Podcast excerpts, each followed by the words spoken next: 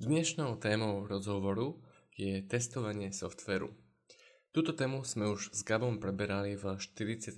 epizóde z pohľadu programátorov, avšak teraz sa na to pozrieme z pohľadu profesionálneho testera Mateja Kukučku. Kuko sa už 15 rokov venuje testingu a momentálne je vedúci oddelenia testingu vo firme Sanae.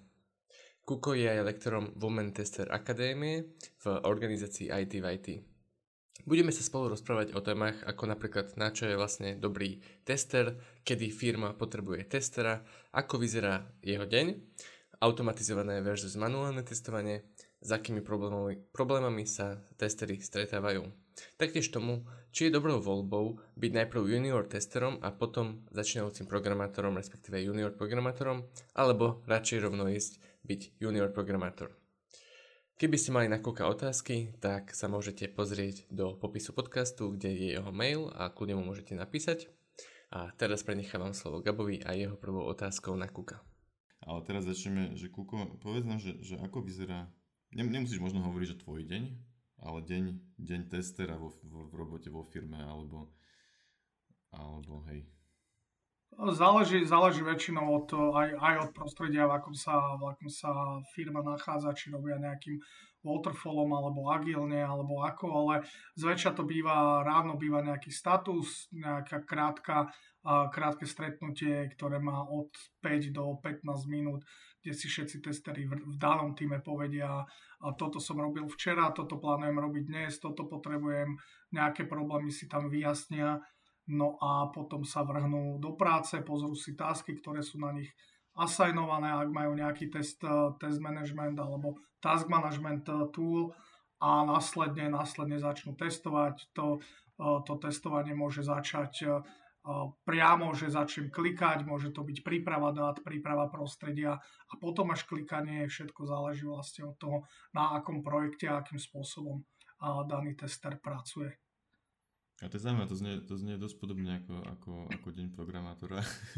že... no, no, nie, je to, nie je to v princípe, v princípe to nie je o, o veľmi, veľmi rozdielne s tým, že tak ako programátori často čakajú na analytikov, kým im dodajú nejaké veci, že ako a čo majú vyvíjať, tak zase testery čakajú, kedy im konečne vývojári dodajú to, čo oni budú testovať. Takže len, len čakanie je na niekoho iného, podľa mňa v tomto rozdielne.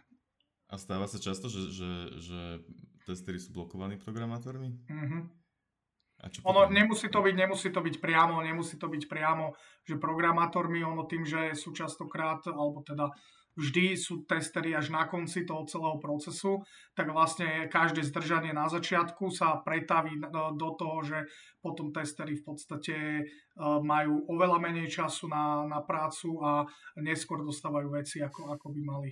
Nemusia za to e, bytostne e, môcť programátori, tam tých, tých problémov môže byť viac. Ja by som si chcel inak obzrejmiť, lebo samému, samému mi to není jasné, že kedy firma potrebuje testera. Že samozrejme záleží, hej, môžeme sa tomu venovať podrobne, ale v podstate, keď si iba predstavím, že idem robiť nejakú feature na backende a urobím si testy, tak OK, tú feature na backende netreba testovať, lebo som si urobil testy. Potom sa urobí nejaký frontend, ten sám o sebe väčšinou asi nemá testy a potom sa to ide zintegrovať a to už je možno, že tam možno, že zvykne vstupovať ten tester, to mi asi povieš ty, ale niekedy to vedia aj urobiť programátori sami, keď majú dobré integračné testy, že ako keby kedy tam je ten tester potrebný. No, ty už si na začiatku spomínal, že si urobíš nejaké testy. V momente, keď si urobíš testy, stávaš sa testerom. Takže nie je otázka, lebo, lebo otázka neznie, neznie tak, že, že či tester je, je akože nejaká špeciálna bytosť, ktorá nastupuje, keď už je hotová aplikácia a on iba kliká. Tester je v princípe každý, kto, kto nejakým spôsobom testuje danú aplikáciu. To znamená, že áno, tieto unit testy backendové najčastejšie robia vývojári, ale v podstate ten, ten životný cyklus vývoja softveru začína ešte pred vývojármi. Je tam nejaký, nejaká biznis požiadavka, niečo, že keď sa na začiatku sa ide povedať, že toto chceme vyvinúť, tak už vtedy by tam mal vstupovať tester, ktorý e, vlastne už by mal robiť nejakú, hovoríme tomu včasný testing. A je to v podstate o tom, že ten tester už analizuje a reviewuje alebo teda robí nejaký rozbor tých prvotných požiadaviek a hovorí, že áno, je to špecifikované dobre, viem podľa toho napísať testy, budem vedieť podľa toho otestovať tú aplikáciu, alebo povie, viete čo, toto treba došpecifikovať, toto mi nie je jasné a tým pádom vlastne hneď na začiatku vstupuje tester do toho procesu, aspoň tak by to malo fungovať. Jasné, že v mnohých firmách aj z moje, z mojich skúseností sa to tak nedieje. Častokrát to testery dostávajú práve až te, v, tom, v tej fáze, že už, už sa to vyvíja a teraz pripravíme rýchlo nejaké test case a ideme to testovať. Mm. Hej, že, že podľa knižky je to inak a realita... No tak to, to väčšinou to tak býva aj, aj vo vývoji určite, určite. viete, že že, že, že to býva inak, ale máme dobré skúsenosti s tým, keď testery vlastne majú od začiatku prístup k tej, k tej dokumentácii, ak teda nejaká je, aby, aby vedeli, že, že na čo sa majú pripraviť. No, a ešte... A, no, tak, dobre, začni, k, čo, k, čo, k čomu, k čomu... Ale čo, čo vie... Um, k čomu ti to potom pomôže ako, ako testerovi, keď... Alebo... Že keby... Um, mi nie je jasné, že prečo ten tester je inkludovaný už od toho, od, v tej špecifikačnej fáze. Ako keby, že... No, lebo, lebo v podstate celý ten proces uh, sa môže vyvrbiť tak, že, že to celé padne na testerov. Ja teraz robievam uh, softwarové audity a tam presne, presne nás oslovujú startupy, ktoré presne takýmto spôsobom začali, začali vyvíjať, začali nejak niečo prototypovať, jednoducho vždy proste niečo urobili a keď to nefungovalo, zahodili, urobili to na novo a, a takto, takto, takto konečne do, dospeli k nejakému funkčnému produktu, ktorý potom predali niekomu a bolo to super a zrazu zistili, že ale my nemáme testerov a zrazu, zrazu, zrazu zistili, že veď my vlastne nevieme, keď zákazník chce niečo nové, nevieme to do toho do toho softveru doprogramovať, lebo proste sme zvyknutí vždy všetko zahodiť a urobiť na novo. Ale my už nemôžeme niečo zahodiť, lebo, to, lebo zákazník už tam má nejaké svoje dáta, nejaké nastavenia, nejaký, nejaký setup, konfiguráciu. A teraz zrazu, že no, že a asi, asi na to budeme potrebovať testera. A oslovia nás ako konzultantskú firmu, že robte s tým niečo. Teraz za posledný rok som mal asi tri takéto, uh, tri takéto uh, audity No a je to, je to presne o tom, keď sa vrátim k tvojej otázke, že prečo na začiatku ten tester, je to práve kvôli tomu, že on má trošku iný pohľad na to, ako, ako ten analytik, čo robí ten biznis a úplne iný pohľad ako, ako vývojár. A on v podstate práve tými, už, tými otázkami, ktoré niekedy sú aj otravné, že prečo toto nie je došpecifikované, ja podľa tohto neviem napísať test case, tak uh, spôsobí to, že už, už to samotné prvé zadanie je oveľa lepšie, oveľa jednoznačnejšie. Aj vývojári potom, keď nevaria z vody, ale majú presne definované veci, uh, urobia, urobia vlastne uh, tie uh, urobia ten software na prvý, nechcem povedať, že na prvýkrát dobre, ale minimálne sa to, sa to približuje k tomu, že aby to bolo na prvýkrát, aby, aby keď niekto proste zle pochopil zadanie, lebo to sa bežne stáva, že je, keď je zadanie nejako nejednoznačne zadané, tých, eh, tých, eh, tých prvotných požiadaviek, tak potom aj, aj vývojár vlastne si povie, že a tak ja to urobím takto, lebo to, lebo to tak cítim a nakoniec vlastne zákazník povie, ale my sme to chceli úplne inak. A tu práve je, eh, to vzniká taká, taká synergia, alebo je dobré mať aj ten iný pohľad a práve ten tester dokáže, dokáže sa na to pozerať z, ta, z inej strany ako, ako vývojár. Hej, to som si vlastne spomenul, že keď som bol v minulej firme, tak keď sme išli navrhovať nejakú novú funkcionalitu, niečo špecifikovať, tak vždy nejaký senior sa ozval, no dobre, ako to budeme testovať? Že ako keby tá otázka pri tej špecifikácii hrala dobrú úlohu, lebo sa zamýšľaš možno aj nad, nad takými inými vecami, nad ktorými sa začínajúci, začínajúci programátori určite nezamýšľajú a celkovo to môže spôsobiť problémy, ako si povedal. Um, ja som sa ešte spýtať, že keď firma si naj, chce najať testerov. Čo väčšinou chce tá firma, aby tí testery robili? Tak ono to, ono, to, ono to záleží. Samozrejme, vždy, vždy sú tu nejaké akože aj tie um, nazvime to pracovný trh tiež reaguje na nejaké, na nejaké modné výstrelky, takže raz sú to big data, raz, sú to, raz je to test automation, raz je to CI/CD, proste vždy, vždy sa snažia akože byť, byť in, napriek tomu, že veľakrát ani tie technológie nepoužívajú, nepotrebujú. A ako teraz najmodernejší trend, čo aj tak počúvam na, a, od rôznych múdrejších speakerov, ako som ja a, na, konfer, na konferenciách, že oni najímajú ľudia, ľudí na základe prístupu, pretože a, razia, razia a, takú a, filozofiu, že hard skilly sa človek dokáže naučiť, ale dôležité je prístup. Dôležité je, aby ten človek v podstate chcel sa učiť, chcel pracovať, bol taký prirodzene hravý, chcel spoznávať tú aplikáciu a to, že či ovláda nejaký programovací jazyk alebo, alebo nejaký automatizačný framework, to už je vlastne na tej firme, aby, aby ho to naučila. Čiže tie, tie veľké, veľké softverové domy v podstate pristupujú takýmto spôsobom a my takisto, my takisto snažíme sa tým, že je ten trh trh práce v takom stave, v akom je, že vlastne tí seniornejší ľudia neradi menia prácu a, a stále, stále viac ľudí potrebujeme, tak aj my a nie len my robíme rôzne akadémie, že zoberieme človeka, ktorý je, ktorý je možno juniornejší, ale snažíme sa ho vychovať.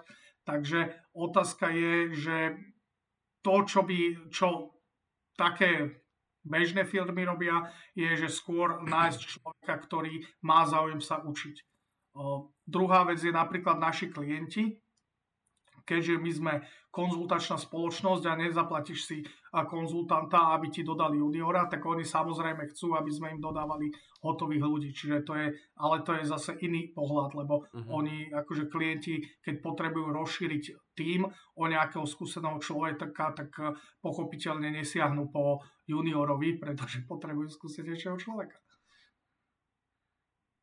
A tí juniori teda, kde sa môžu zamestnať nejaký junior tester a vlastne ako sa dostane k tomu?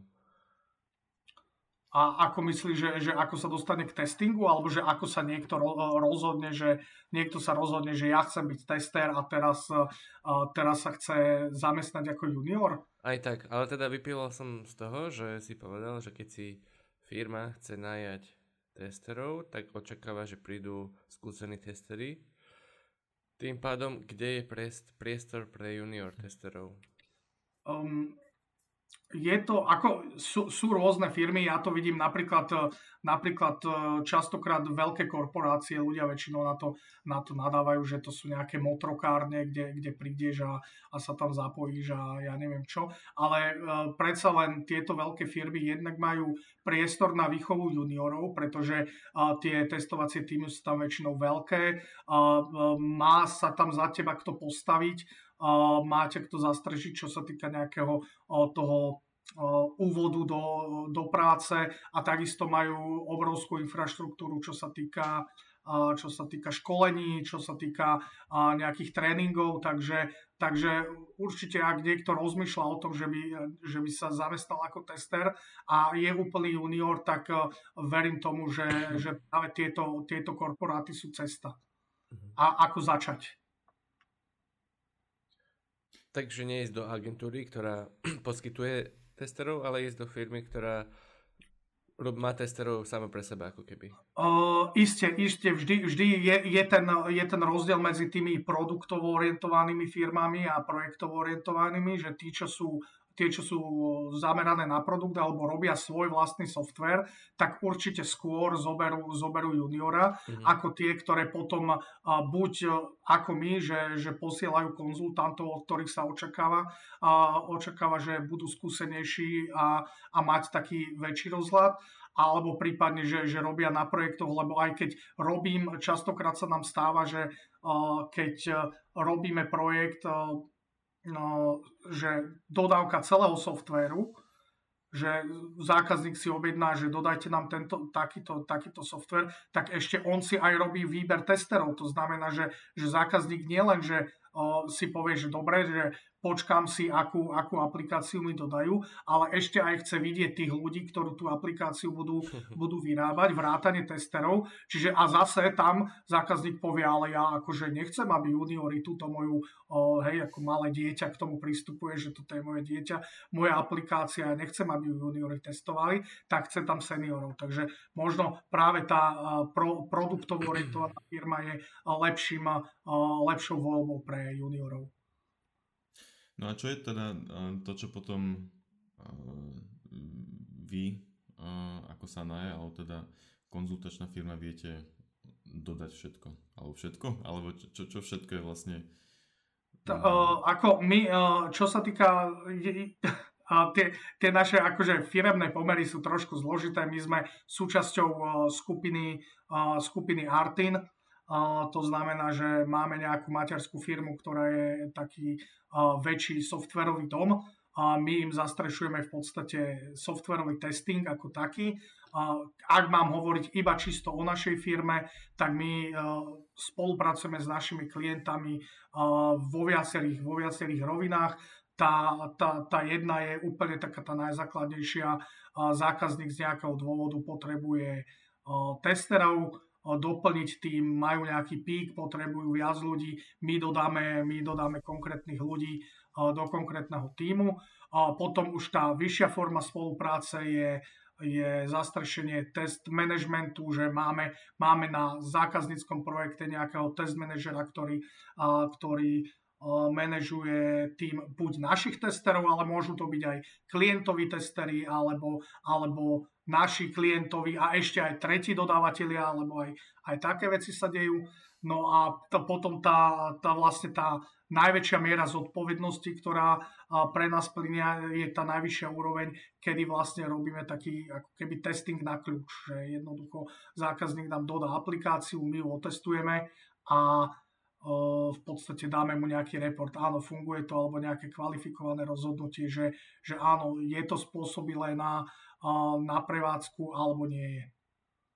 A k tej aplikácii vám dá aj uh, zadanie, ako keby, že čo má ktorý button robiť? Uh, isté, mu, musí tam byť určite, len uh, testuje sa voči nejakým požiadavkám, to znamená, že tie požiadavky nám musí dodať, alebo nejaké akceptačné kritéria, ak nejaké má nejaké checklisty. To, to všetko vlastne my potrebujeme na to, aby sme vedeli povedať, že áno, robí to to, čo to má robiť. A keby, keby ja ti teraz, uh, alebo um, vám do firmy pošlem aplikáciu, že tu mám aplikáciu, nemám k nej žiadnu formálnu špecku, nemám k nej poriadne ani, ani grafické dizajny, ani nič. A chcem, aby ste zistili, či vlastne moja aplikácia správne funguje tak, ako by mala. Dá sa s tým nejak pracovať, alebo potom vy musíte dolovať informácie od klienta, že... Určite musíme dolovať informácie, lebo ako prvá moja otázka v tomto prípade bola, že, že podľa čoho sa vyvíjala tá aplikácia. Vieš, lebo ty keď akože nevieš, čo máš vyvíjať, tak čo si teda vyvinul, hej? Že, že, že, že čo to má robiť tá aplikácia, keď nevieš, čo to má robiť. To znamená, že, že buď, buď pôjdeme, buď tieto taký, že vývojár slash zákazník, že si vývojár povedal, ja si teraz niečo vyskúšam a tým pádom ty máš najviac informácie o tom, čo tá aplikácia má robiť, čo by mala robiť a e, budeme intenzívne s tebou komunikovať, aby sme tie informácie získali, alebo potom budeme hľadať nejakého toho zákazníka, alebo product ownera, alebo ktokoľvek, kto nám k tej aplikácii, kto je pôvodcom toho, alebo nazveme to objednávateľom tej aplikácie, ktorý vie, že čo tá aplikácia má robiť a ako si on predstavuje, že by to mala robiť. A stalo, stalo, sa, stalo sa, mali ste taký príklad, že, že by za vami niekto píšel, že úplne bez špecky? A potom ste to museli riešiť, alebo väčšinou... Nepamätám si takýto príklad. Akože stane sa, stane sa, stane sa aj ja teraz, čo, čo som spomínal, tie firmy a robím okrem, okrem teda testovania aj testovacie audity, a kde práve riešime takéto problémy, ale, ale vždy, vždy tam v tej firme je niekto, kto je chodia, tzv. chodiaca špecifikácia, že jeden človek to má celé v hlave a v podstate stačí si dať s ním sériu, sériu nejakých meetingov a dostať, dostať to z jeho hlavy do nejakého zmysluplného formátu, či už na net alebo niekde proste, aby to aspoň bolo a, a tým pádom vlastne tento problém je vyriešený. Čiže keď to neexistuje, tak to v podstate najprv aj tak musíte vytvoriť, hej? No, no vždy, áno, keď to neexistuje, ale vždy to existuje, len častokrát to má niekto v hlave, lebo, no. lebo mhm. vždy, keď aj, aj, aj ty, keď niečo vyvíjaš, tak vyvíjaš to, lebo chceš tým niečo dosiahnuť. Tak minimálne ty by si nám potom mal vedieť, že čo si tým chcel dosiahnuť. Lebo, lebo čo, akože sadnem si a začnem písať písmenka a čo z toho vyjde, tak to som naprogramoval a vy mi to teraz otestujte, to vôbec nedáva zmysel. Jasné.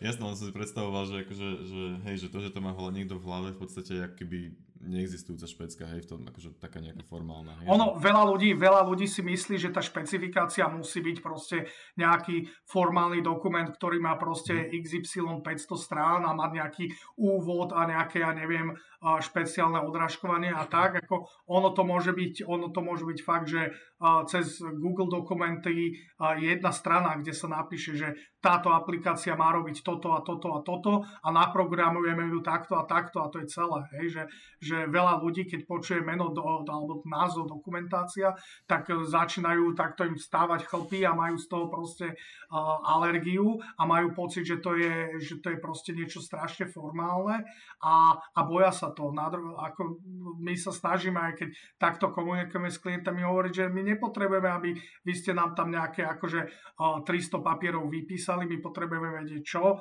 vy chcete, aby tá aplikácia robila, aby my sme to vedeli overiť, že či to naozaj robí. Inak môžem sa ešte uh, trošku povedať moje skúsenosti s uh, testermi, ako keby. Mm-hmm. Len tak, aby uh, potom aj Gabo by si mohol povedať, že vlastne či si mal nejakých kolegov. V minulej firme uh, som robil Java backend a, a všetko sme si testovali sami, teda my programátori sme boli aj testery, aj acceptation testy, robili sme teda backend, aj teda samozrejme unit testy a dokonca predtým, ako niečo išlo na produkciu, tak sme testovali aj endurance testy, no proste, že sme to nasadili na nejaké predprodukčné prostredie a a dávali sme tomu zabrať, že či to vydrží a tak, čiže úplne všetko sme robili my. Ale potom napríklad tam boli nejaké frontend týmy a tie týmy mali testerov a tým robili manuálne testovanie. Ale teda keď som bol vtedy na backend pozícii, tak som nemal skoro žiadne uh, styky s testermi. Asi teda to bolo, predpokladám, že sme boli teda taký typ firmy, že robí veľa testovania sami ako programátori a niektoré iné firmy možno uh, menej testujú a na to potrebujú špeciálnych zamestnancov testerov. A teraz, čo som v druhej firme, tak tam robím aj backend, aj frontend, ale v podstate testy ako na tom backende unit a tak sa moc nepíšu. Akceptačné, skoro vôbec. A, a vtedy, teraz vlastne máme teda testerov, ktorí, ktorých strašne rešpektujem, lebo si myslím, že mám strašne ťažkú robotu že napríklad na backende sa robia nejaké veci, na frontende sa robia nejaké veci a celkovo má byť proste nejaká feature, nejaká uh, podstránka, ktorá má robiť nejaké nastavenia účtu alebo niečo, hej, to je jedno. A teraz tá špecifikácia je síce na internete, hej, podľa ktorej sa to kodí a podľa toho síce asi aj ten tester testuje, ale on ako keby dostane do šprintu úlohu, že otestuj toto, on si teda otvorí tú stránku, kde to už je celé naprogramované, pozera tú špecifikáciu, kliká, pozera, že či requesty vrátili 200 a keď, keď nejaký problém alebo proste niečo nesedí, tak vytvára bugy do šprintu tým developerom. No, ale č- prečo najviac rešpektujem tých testerov je, lebo podľa mňa strašne ťažký ten kontext switching pre nich, že teraz robím úplne niečo iné, skončí mi deň a idem robiť proste úplne niečo iné ako to, čo včera a mám sa naučiť tú domenu, že, že čo idem vlastne testovať. Toho, to by sa mi strašne nechcelo robiť. No. Akože... To, je práve, to, je práve to, to je práve to, čo som spomínal na začiatku, keď si sa ma pýtal na to, že akých testerov si firma vyberá, tak je to presne, že, že byť testerom ako, uh, ja viem, že rázi sa, rázi sa taká uh, hm, taká politika, že každý môže byť testerom a ja neviem, že hoci koho z ulice prídeme a, a cvičené opice, čo len klikajú do aplikácií, ale pravda je taká, že presne ako ty si povedal, že, že to nie je, že ja mám nejaký svoj programovací jazyk, v ktorom si proste niečo, niečo programujem a stále a stále a to isté. A tester práve je, je taký, že on sa musí vedieť prispôsobiť, musí sa, učiť, musí sa vedieť veľa učiť, pretože každý deň sa, sa stretáva s nejakým iným problémom problémom. A to, čo si hovoril, ten backend, je pravda, že, že, že na začiatku možno, alebo teda niekedy dávno boli testery zafixovaní tak, že robia iba ten frontend. Preto sa akože aj doteraz sa veľakrát hovorí, že to sú takí tí klikači a že stačí, keď ich nahradíme nejakým automatizačným nástrojom ako typu Selenium alebo Robot Framework, čo bude klikať za nich a testerov už nebudeme pra- potrebovať. Práve, práve preto testery sa posúvajú teraz bližšie možno k tým programátorom alebo bližšie do takej akože technickejšej, do, k takým technickejším vedomostiam, že už vedia aj proste aj na, ten, na tom backende niečo otestovať, alebo keď, keď potrebujú, ja neviem, že odpoveď simulovať. My sme teda na jednom projekte sme mali hotový backend, a nebol frontend a potrebovali sme zákazníkovi niečo ukázať, tak sme vlastne kolega vyrobil, vyrobil nejaké mockupy, cez ktoré sme komunikovali v podstate s tým backendom a on nám vrácal tie, tie odpovede, ktoré podľa špecifikácie mal vrácať a to sme ukazovali zákazníkovi, lebo, lebo bežne zákazník nepochopí, keď akože ja mu ukážem niečo, že vieš, že backend je, je tak, by som povedal, abstraktný pojem pre bežného laj, lajka, že si nevie predstaviť, že čo to je. A toto presne my sme využili to, že sme mali jedného akože veľmi technicky zdatného človeka, ktorý proste vyrobil takéto vyrobil takéto udelátko a my sme povedali, a tu máte vo špeci- v špecifikácii, že keď my odošleme tieto dáta, systém nám má vrátiť tieto. A síce to neukázal v nejakom peknom graficky spracovanom frontende, ale ten zákazník mohol vidieť, že áno, vracia to, že, že deje sa tu nejaký proces. Takže... Nebol to iba nejak, nejak, nejaký curl v konzole, alebo čo, ktorý vracal JSON a, a neviem čo všetko. No. Gabo, ty si mal niekedy kolegov testerov, že priamo, že niekto je tester a ty sa s ním rozprávaš? No, mne, ja som nikdy nemal ani formálnu špecku, úplne, nejak, nejak mám pocit teda. Možno, že niekedy na nejakom menšom projekte, hej, ale vo všeobecnosti až tak, až tak nedojdem k tomu. Um, v, pr- v prvej firme, v ktorej som robil, tak tam sme mali neskôr pokus s testerkou, ale to bola, myslím, že ona bola, že ani že nebola testerka, hej, len ju proste zobrali a, a chceli ju akoby zaučiť. Um, a teraz skôr na tie, na tie manuálne testy, aby, aby naučiť nejaké scenária a tie by proste testovala pravidelne, ktoré sme vedeli, že buď sa pokazia pravidelne alebo nie. Um, ale to potom nejak nevyšlo a po troch mesiacoch odišla teda ešte v skúšobnej dobe. Neviem, či odišla, alebo bola nutená odísť. Um, takže ja s tým skúsenosti nemám. V tejto firme myslím, že sme ani, ani poriadne netestovali akože veci reálne, že, že unit testami, integračnými testami alebo nejakými uh, písanými testami, ale neboli tam ani scenária. Či to niekto My sme si testovali akože ručne všetky veci v podstate, hej, že sme, sme si vždy preklikali apku, či funguje, či sami sme si vymýšľali v podstate scenária, ale neboli formálne zapísané. Keď by po mne niekto niečo prebral, tak by nevedel, ako to otestovať v podstate, hej, že, že a to bolo... A to boli také veci dosť domain, domain specific, to bol, to bol smart home, takže tam boli také veci, ktorým doteraz ani ja nerozumiem poriadne, niektoré. Um, a teraz vlastne vo vakuume sme som testerov zatiaľ na projekte nemal, teraz vlastne ale máme na projekte testerku, k tomu sa teda dostanem, ale predtým, čo som mal projekty, tak tam sme testerov nemali, tester som v podstate bol zase ja, ako keby. Uh, tiež keď sme niečo nakodili, tak jednak sme na to písali silné integračné testy, a sme si mysleli. A, a potom, um, keď sa dokončila feature, tak som to akože pretestoval, či to robí to, čo to má. Hej? To bolo...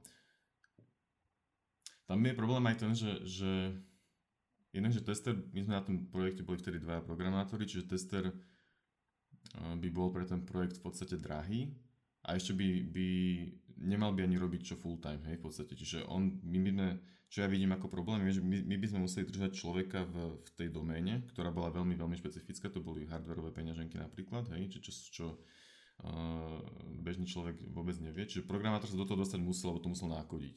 A tester by tam nebol, nebol full time, čiže neviem, ne, ak, ak by, by nebola tam tá jak to nazve, ten čas, ktorý do toho investuje, by sa nám keby nevrátil, by strašne dlho trvalo. Uh, chápem, akože tieto, tá, takéto situácie častokrát sa riešia kumulovanými funkciami, napríklad väčšinou, väčšinou niekto z biznisu, nejaký analytik sa zároveň stáva testerom práve kvôli tomu, že keď sú menšie projekty, kde máš, jak si ty spomenul, že dvoch, troch programátorov a že, že ten tester na full time by tam nemal čo robiť, a tak, tak častokrát nejaký, nejaký projektový manažer alebo ktokoľvek, alebo keď, keď je firma, ktorá má viac projektov, tak si vlastne šerujú dva takéto projekty jedného testera, že má proste poluvesku na jednom projekte, poluvesku na druhom. U nás, u nás tiež sa také deje, že, že proste sú ľudia, keď, keď sú projekty, ktoré sú menšie, ktoré niektoré potrebujú vymo, vypomoc s projektom, ja neviem, 2-3 dní do mesiaca, tak ne, ne, ne, jasné, že tam nedám na full time človeka, ktorý tam bude uh, celý mesiac sedieť a potom 3 dní si niečo poklika, ale tak uh, máme, máme ľudí, ktorí pracujú na iných projektoch a kde možno majú zase, že aj 70 alebo 80% vyťaženie a práve ten zvyšný čas využívame na takéto malé projekty. Takže ako ja na jednej strane chápem, že firma, firme, keď má len takýto maličký projekt, kde sú dvaja programátori, ťažko tam zamestnáš k ním testera, ale akože vše, e, dá, sa to, dá sa to urobiť nejakou kumuláciou funkcií, že či už nejakého, nejakého analytika alebo projektového manažera alebo ja neviem, asistentku recepčnú dáš klikať, hej, čo keď, keď akurát nepríjma návštevy, tak povie, že tu nám klikaj túto aplikáciu, či funguje tak, ako má. Hej, to, to, si, to si akože dokážem predstaviť, ale napríklad na tomto projekte by sa ani, ani na 20% tester možno, že neužíval, lebo až na konci bolo v podstate, možno to bolo celé zle vedené, hej, to je možno aj tá, tá, ten problém. A, ale to bol veľmi špecifický projekt. A potom, čo sme mali, čo máme teraz teda projekt, tak tam uh, máme testerku a uh, špecku v podstate spisujeme ako pre ktoré featurey, hej, že, že nie všetko má proste spísanú špecku, niečo, že proste pridáme tam toto a na, na meetingu sa to proste dohaduje. Um, a testerka teraz v podstate, jak to máme my s testerkou teraz spravené, že v podstate každý pull request, ktorý je, tak ona v podstate musí pretestovať. Ale to znamená, že ho, že, že ho v podstate iba prekliká akože v aplikácii. My tam ako test uh, programátori musíme jej spísať, že, že ale nielen jej, ale aj tomu, kto to reviewuje, že ako si to vlastne má overiť, že či to funguje a jej potom úlohou je vlastne to pre, pre, pre, prebehnúť a že či to teda funguje. Čiže dvaja to, to preveria, alebo aj ten, čo to reviewuje, aj ona? No skoro traja, alebo dvaja väčšinou reviewujú. Záleží do akej úrovni ten človek reviewuje. Hej. Ono sa hovorí, že najlepší tester je vždy koncový zákazník. Len zároveň aj najdrahší, vieš. Takže tomu sa snažíme, snažíme sa tomu najviac vyhnúť, aby, aby vlastne sme neurobili zo zákazníka toho testera. Kuko, a myslíš, že je pravdivé tvrdenie, že firma potrebuje uh, teda, že čím menej samotní developeri robia testy, že unit a tak, integračné, tak tým viac potrebujú mať testerov tá firma? Uh, áno, áno, je to tak. Uh, v podstate, um, ako zase, zase tu nechcem akože zavádzať nejaké, nejaké knižné teórie, ale pravda je taká, že uh, vlastne existuje niečo, čo sa volá testovacia pyramída a kde sú, kde sú jednotlivé druhy testov a ktoré práve ten spodok tej pyramídy, to, to, to, tá najväčšia masa by mali byť unit testy a potom nad nimi sú integračné, potom sú akceptačné a v podstate ako také malé koliesko, taká korunka na, na špičke tej pyramídy by mali byť nejaké manuálne exploratívne testy. Čím menej tých, čím menej tých unit testov sa robí, tým viac sa vlastne musí najímať tých následne integračných a tých manuálnych testerov a to je jedno, že či, či sa ten frontend potom um, testuje nejakými, nejakými automatizačnými skriptami alebo to ľudia preklikávajú. Každopádne budeš ich potrebovať veľa, pretože bugy, ktoré, uh, ktoré vlastne by za normálnych okolností boli odhalené unit testami, pretečú až úplne nakoniec toho procesu a bude ich strašne veľa. To znamená, že je veľmi dobré si uh, urobiť uh, silnú infraštruktúru tých unit testov a na tom stavať, uh, na tom stavať to ostatné. To dáva úplný zmysel, to je úplne 100% súhlasím. A vlastne podľa knižky programátor, keď niečo chodí, tak si to má aj sám otestovať, ako keby.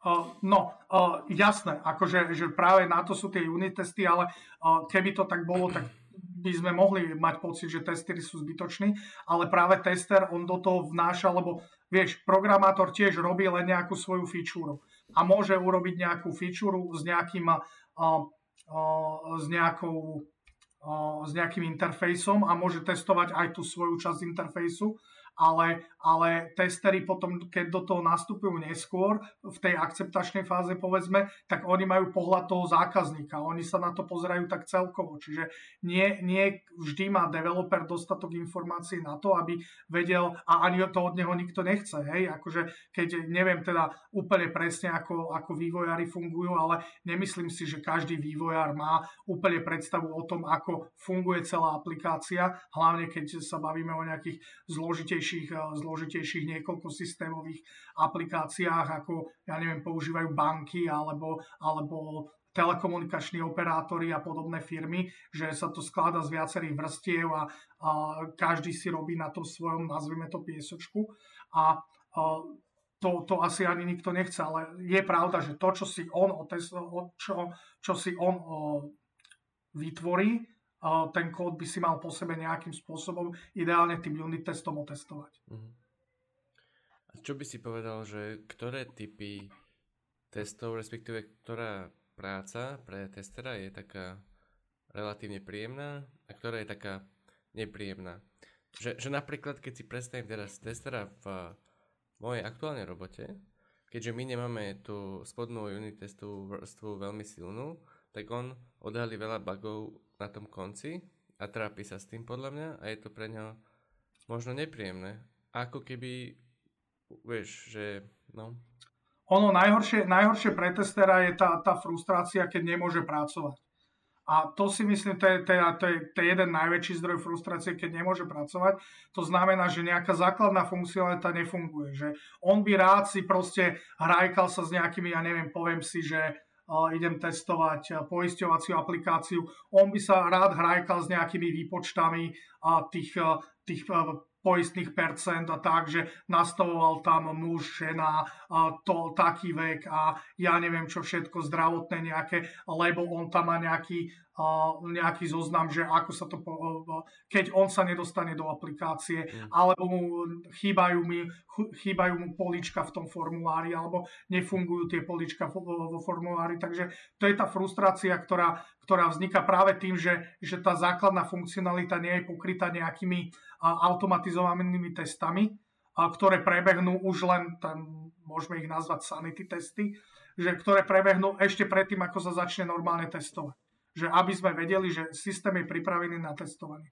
A druhá veľká frustrácia, čo testery zažívajú, repetitívne, a to asi každý by zažil, repetitívne testy. Hej, my sme, ja som odišiel napríklad uh, z, z jednej práce kvôli tomu, že sme, že sme niekedy trikrát denne robili tzv. regresné testy, ručne a stále dookola. Mal som, to bola objednávkový software na, na nákup počítačov a ja som mal nejakých 18 proste vzorových e, objednávok, ktoré vždy pri tej, tom regrese som musel v tom systéme vyklikať. A keď toto robíš proste trikrát do dňa, dva týždne, tak akože chceš rozkúsať klávesnicu, všetko. Proste. Hej? Takže, takže toto sú také veci a práve, práve tie automatizované testy na frontende zase pomáhajú tomuto. Čiže um, a prečo, prečo bolo potrebné to robiť trikrát denne? Napríklad? No práve kvôli, no lebo zase, to, bolo, to bol zase trošku problém aj procesný, že stále sa nasadzovalo a vždy bolo také, že keď sa nasadí, tak musíme otestovať. Teraz veľakrát to už firmy majú urobené tak, že je urobená tá, takáto regresná sada, ktorá je automatizovaná a s mhm. každým mergeom, povedzme, zbehne táto regresná sada testov, aby sa práve zabránilo tomu, že tým, že sme niečo opravili, sme pokazili zároveň niečo iné, alebo keď sme pridali nejakú novú funkcionalitu, tú starú, že sme nepokazili, to je vlastne podstata regresných testov, ale častokrát už to majú napojené, či už cez, cez, cez Jenkins alebo cez Git, takýmto spôsobom urobené tie, tie sady, že v podstate pri každom merži sa, sa spúšťajú. Netvrdím, že je to, že je to všade, ale, ale je to na dobrej ceste. Mm-hmm. A potom ešte zdroj frustrácie si predstavím, že môže byť aj to, že keď mi dnes uh, tester otestuje to, čo som robil a urobí mi, vytvorí mi 10 bugov a ja sa k tomu dostanem o 2 týždne, uh, ofixnem ich a dám ich znovu ich pretestovať, tak o 2 týždne už aj kľudne mohol zabudnúť, čo to testoval, ale sa musí do toho dostať. No áno, to, to, sa, to sa bežne deje a toto je ešte, to si povedal ešte celkom to si povedal ešte dva týždne akože celkom dobrý a, a ešte a celkom krátky čas, akože bežne mne sa stávalo, že ja som dostal na otestovanie bugs pred pol roka, čo zadával niekto iný a vlastne v popise nemal nič a mal iba názov. Hej?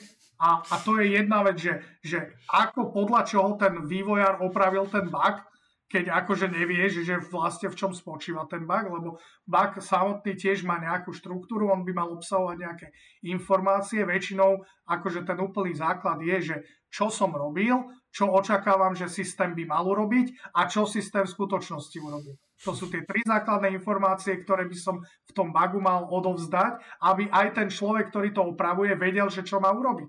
Lebo keď akože ty povieš, že toto nefunguje, ale nepovieš, že ako by to malo fungovať, tak aj ten vývojár potom nevie. Hej? Čiže ty dostaneš takýto bug po pol roku a teraz ideš, aha, tak fixoval to tento, ideš za tým človekom a on že fú, to bolo pred pol rokov, teraz, že čo ja budem robiť a teraz hľadáte, že čo to asi tak mohlo byť a potom sa niekedy sa možno akože a potom, potom si povie, že počuj, ale však, však táto verzia už je dva mesiace na, na prode a nikto sa neozval, tak asi je to opravené, ale že tak asi je to opravené. Hej. Akože, hej, aj také situácie sa stávajú, ale Jednoducho to je presne o, tom, o, tom, o tej komunikácii a o tom odovzdávaní informácií, že, že ty nemusíš mať proste nejakú zase bug zadaný, ja neviem v akej formalizovanej štruktúre, ale musíš tam tieto tri základné informácie, čo som vymenoval, minimálne tie tam musíš dať, aby ten človek, ktorý to opravuje, vedel, čo má upraviť. No, to keď tak dlho... Mne to je všetko také, také neviem, jak to nazvať, vtipné alebo absurdné trochu, že, že, že som úplne mimo tohto takého, nazvem to, že, že enterprise eh, programovania ako keby. No, vždycky som mal také, eh, v podstate nazvime to, že startupové projekty, ako keby, kde, kde na to proste nebol priestor. Hovorím, že teraz na, tom, na prvýkrát na projekte testerku, tak je to, tak je to vlastne uh, celé sranda, že my v podstate len teraz pomaly pôjdeme zavádzať nejaký, nejaký uh, skramový systém vôbec, alebo také niečo, že doteraz sme išli relatívne freestyle, že je tam nejaký systém, ktorý všetci sme s ním OK a dobre nám to funguje, ale že až teraz ideme zavádzať takéto veci, takže, takže je to vlastne sranda pre mňa počúvať. Ale aby som, aby som zase nekrytil vlastne nášmu týmu nenapadlo s tým, že prečo my vlastne nemáme testerov takto. Um, ale rozmýšľal som nad tým, že ako ty si hovoril s tými unit testami, že, že musí to byť ťažké, keď nemáš unit testy, potom testovať ten frontend a tak. Tak my na frontende nemáme unit testy, Nejaké máme, ale nemáme vyslovene akože v Reacte na komponenty napríklad testy. Um, a ale tým, že my vlastne robíme, vždycky dvaja programátori robia review a tí dvaja programátori to väčšinou aj pretestujú a, a, a preklikajú a hľadajú tam tie edge casey a, a snažia sa to akože uh, nejakým spôsobom odhaliť a, a pretestovať, tak si dovolím tvrdiť, že na tých bugov až tak veľa nenastáva. Tak ale však to už máš extrémne programovanie, nie? Párové programovanie a takéto to už je proste vysoká škola uh, softwarového vývoja, takže akože z tohto, z tohto pohľadu to máte dobre zabezpečené. No, v princípe aj ten testing, akože uh, treba sa vždy pozerať na to, že čo je tá hlavná úloha to, toho celého nášho týmu. Hej? A to je uh, spokojný zákazník. To nie je o tom, že tester má za úlohu otestovať, ale tester má zabezpečiť, aby na konci ten zákazník bol spokojný, tak ako, tak ako vývojár má zabezpečiť, aby ten zákazník bol spokojný. A vy keď vlastne týmto spôsobom, takýmto procesom, ktorý ste si zvolili a proste funguje, dokážete zabezpečiť kvalitu výsledného produktu a spokojnosť zákazníka, tak ako nemusíte mať test, akože vyslovene človeka, ktorého poviete, a toto je tester a tento testovať. No máte to zabezpečené viac menej tým review procesom. A tam je asi problém aj ten, že tá aplikácia akože, že není zatiaľ taká, taká veľká, že ne, ne, ne, nepozostáva nejak extrémne veľa časti, takže možno, že ja akože keby chcem, tak všetko viem v podstate preklikať do hodiny dvoch, možno povedzme, hej, približne, no. Um, takže možno, že aj, aj to je ešte, že to ešte zase nepotrebujem. A teda, kedy by si, to sme sa v podstate už pýtali, že, že kedy projekt potrebuje testera, ale kedy, kedy myslíš, že my sa dostaneme do fázy v tomto projekte, hej, že v podstate teraz povedzme, že tam je, je, je 10 programátorov a robíme na tom v podstate, uh, uh, makáme na tom, nazvime to. A máme zatiaľ teda jednu testerku, ktorá robí prevažne manuálne testy. A kedy je ten bod, že by sme si mali povedať, že ojoj, chalani, asi, asi proste potrebujeme naozaj z nich, že dedikovaných testerov? No ono to záleží, že koľko, koľko tej... Ale, ale uh, počkaj, počkaj, tak to ešte skúsim, že, že kedy, kedy, kedy firmy do, dojdu do toho bodu vlastne. A to Okrem toho, že teda od začiatku sú nejaké uvedomelé firmy, ktoré na to majú budget a tak, hej, že ktoré idú od začiatku s tými testermi, tak kedy sa stáva, že proste si povedia, že ojej, potrebujeme tých testerov? No, to, ako si spomenul, on, on ten budget častokrát vie, vie byť rozhodujúci a, a v podstate už v momente, keď, keď vieš zaplatiť toho testera, čo ako, ako keby na prvý pohľad, keď si to povieš, že, že on nie je vlastne ten výrobný faktor, že neprináša peniaze, pretože. Pretože hej, vývojári vyvíjajú to, to, to, čo, to čo chceme odovzdať a, a tester on to nejako overuje, že on je súčasťou tých nákladov, ale nie je tak úplne akože tým, čo, tým, čo, čo vyrába ten, to nejaké revenue alebo teda zisk.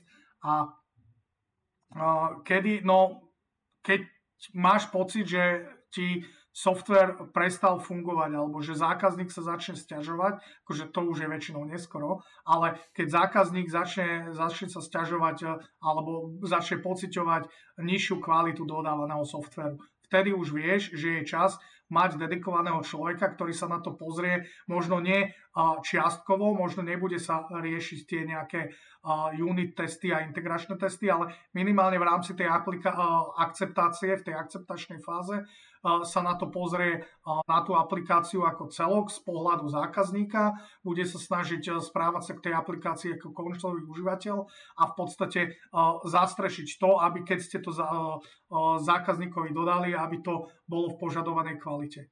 Takže asi vtedy, lebo keď, keď vlastne nemáš testera a zákazník je s tým OK, tak vtedy je všetko, vtedy je v poriadku a nemusíme umelo dodávať do, uh, do týmu testera, hej, podľa nejakého vzorca, že ja neviem, na 10 vývojárov jeden tester alebo na 10 vývojárov dvaja testery. Jednoducho, keď vám to funguje, tak nepotrebuješ dedikovaného človeka. Problém nastáva vtedy, keď zákazník začne hovoriť, že chlapci, ale viete čo, lepšie, pamätám si, že lepšie buildy ste mi, ste mi dodávali ako, a, ako tento nový dodaný, robte s tým niečo a vtedy si poviete, OK, asi budeme potrebovať testera. Čiže je to v podstate už v tom momente, keď, keď, už, keď, už, keď už je zlé. No áno, keď, hej, lebo, lebo ako ty dokážeš si ty uvedomiť, vieš, lebo to je to, že, že dokážeš si ty uvedomiť sám od seba, že dodávaš menej kvalitný produkt, keď si to dokážeš uvedomiť, tak si povieš, že, že, že dobre, budeme sa snažiť viac, alebo, alebo príjmeme testera, ale to je, si myslím, že skôr to je vo výnimočných prípadoch. Skôr ten impuls príde od zákazníka, ktorý povie, že, že on to začne vnímať, že je zvyknutý na nejaké štandardy a, a pomaly, pomaly tá úroveň ide dole. A keď to príde za nejakú hranicu, tak zákazník sa ozve určite, že chalani, toto už nie je dobré, uh, robte s tým niečo a vy potom viete, že že musíte niečo zmeniť. Sranda, že ja, ja, ja jak naivný vysokoškolák by som si vtedy predstavoval, že, že všetko musí byť by the book. Že vždycky proste programátor, tester, hotovo, hej, že proste tak, tak to má byť, ale že vlastne v tej, v tej praxi to potom, nie sa to teda ešte viac dokázalo, že to tak proste nefunguje, hej, že... že akože to, to, si myslím, to si myslím, že to je práve to, čo veľa ľudí, ja aj čo mám sem tam nejaké prednášky, ja, to, ja, to, ja sa to snažím zdôrazňovať, že aj našu konferenciu, čo sme robili minulý rok, sme mali s motom Back to the Roots, a práve tie, ten koren toho všetko, to, čo som spomínal, je, je ten spokojný zákazník. Lebo veľa ľudí začalo mať pocit, že teraz my musíme, keď budeme vyvíjať agilne, keď budeme používať, ja neviem, Selenium na testovanie, keď budeme používať, ja neviem, Scrum, tak my teraz budeme super, akože vývojová firma. Nie super vývojová firma si vtedy, keď máš spokojných zákazníkov. A to, to keď ľudia nepochopia a snažia sa takto, že ja som si to vždy predstavoval tak, že ak ty si povedal, že, že je nejaký vývojár a potom tester. Nie, keď ti to funguje o dvoch vývojároch a zákazník je spokojný, na čo to mení, na čo tam umelo dodávať nejakého človeka navyše, Hej, akože dobre, možno by mohol mať nejakú pridanú hodnotu, ale keď je to takto OK a zákazník je spokojný, tak, tak, tak na čo? V momente, keď zákazník povie, že chlapci, už, už, už to prestalo byť dobre, tak vtedy, uh, vtedy je dobré s tým niečo urobiť. A stalo, stalo, sorry, ja mám podľa mňa celkom dobrú otázku.